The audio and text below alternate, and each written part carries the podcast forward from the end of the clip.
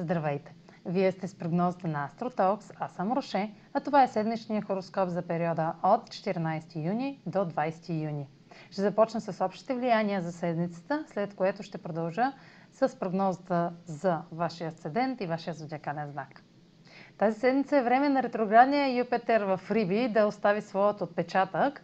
Тестът на ретроградния Юпитер е тест на вярата – освен това, сме в разгара на транзита на годината. Ретроградният Сатурн във Водолей е в напрегната аспект с Оран в Талец още от миналата седмица, което ще въжи и през тази.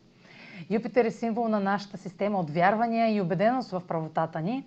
Той е създател на онези възможности по пътя ни, в които сме забравили как да вярваме. Ретрограден Юпитер в Риби ще е не по-малко предизвикателство. Време е да преразгледате възможност, която сте подминали, защото или не сте разпознали, или сте били твърде заети да вършите необходимото за вашата цел.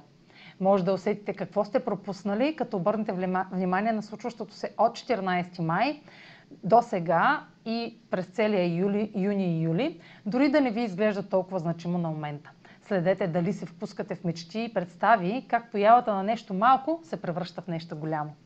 След, дали ще може да се осъществи още в началото на 2022 година, когато Юпитер отново ще е в Риби, ще зависи от вложената вяра и стремежите, които осъществявате сега.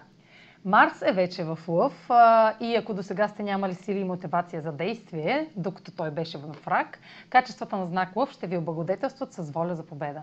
Марс е символ на нашата вяра в личните качества и умения, нашата увереност, сила и борбеност. Като управител на знак Овен, Марс е символ на нашата способност да налагаме себе си пред света. Докато преминаваше през рак, тази способност бе ослабена, понеже придобива качествата на знака, в който се намира. Рак, раците са склонни на компромиси, избягват конфликта и се отдръпват, щом стане напечено. А, на Марс в Лъв няма да позволи да отделяме време за такива мисли. Вместо това ще помогне да видим точно тези ситуации, в които е добре да влагаме сила и енергия. Ще сме готови да поемаме рисковани действия, които до сега са ни изглеждали невъзможни. А сега проследете прогнозата за вашия седент и вашия зодиакален знак. Седмична прогноза за седент близнаци и за зодия близнаци. Ретрограден Юпитер в Риби попада в професионалната сфера и ще предостави за ревизия вярата и оптимизма за развитие на вашия кариерен път и висша цел. Проследете каква подкрепа получавате от 14 май насам, както и през юни и през юли, като дните около 21 май, 3 и 23 юни са с особено значение за нещо, което има потенциал за развитие напред и през 2022 година.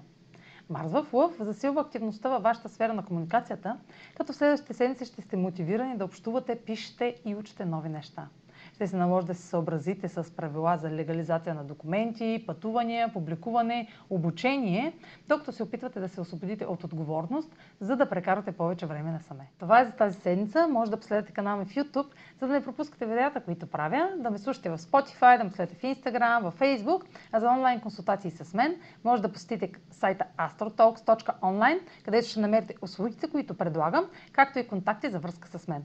Чао! Успешна седмица!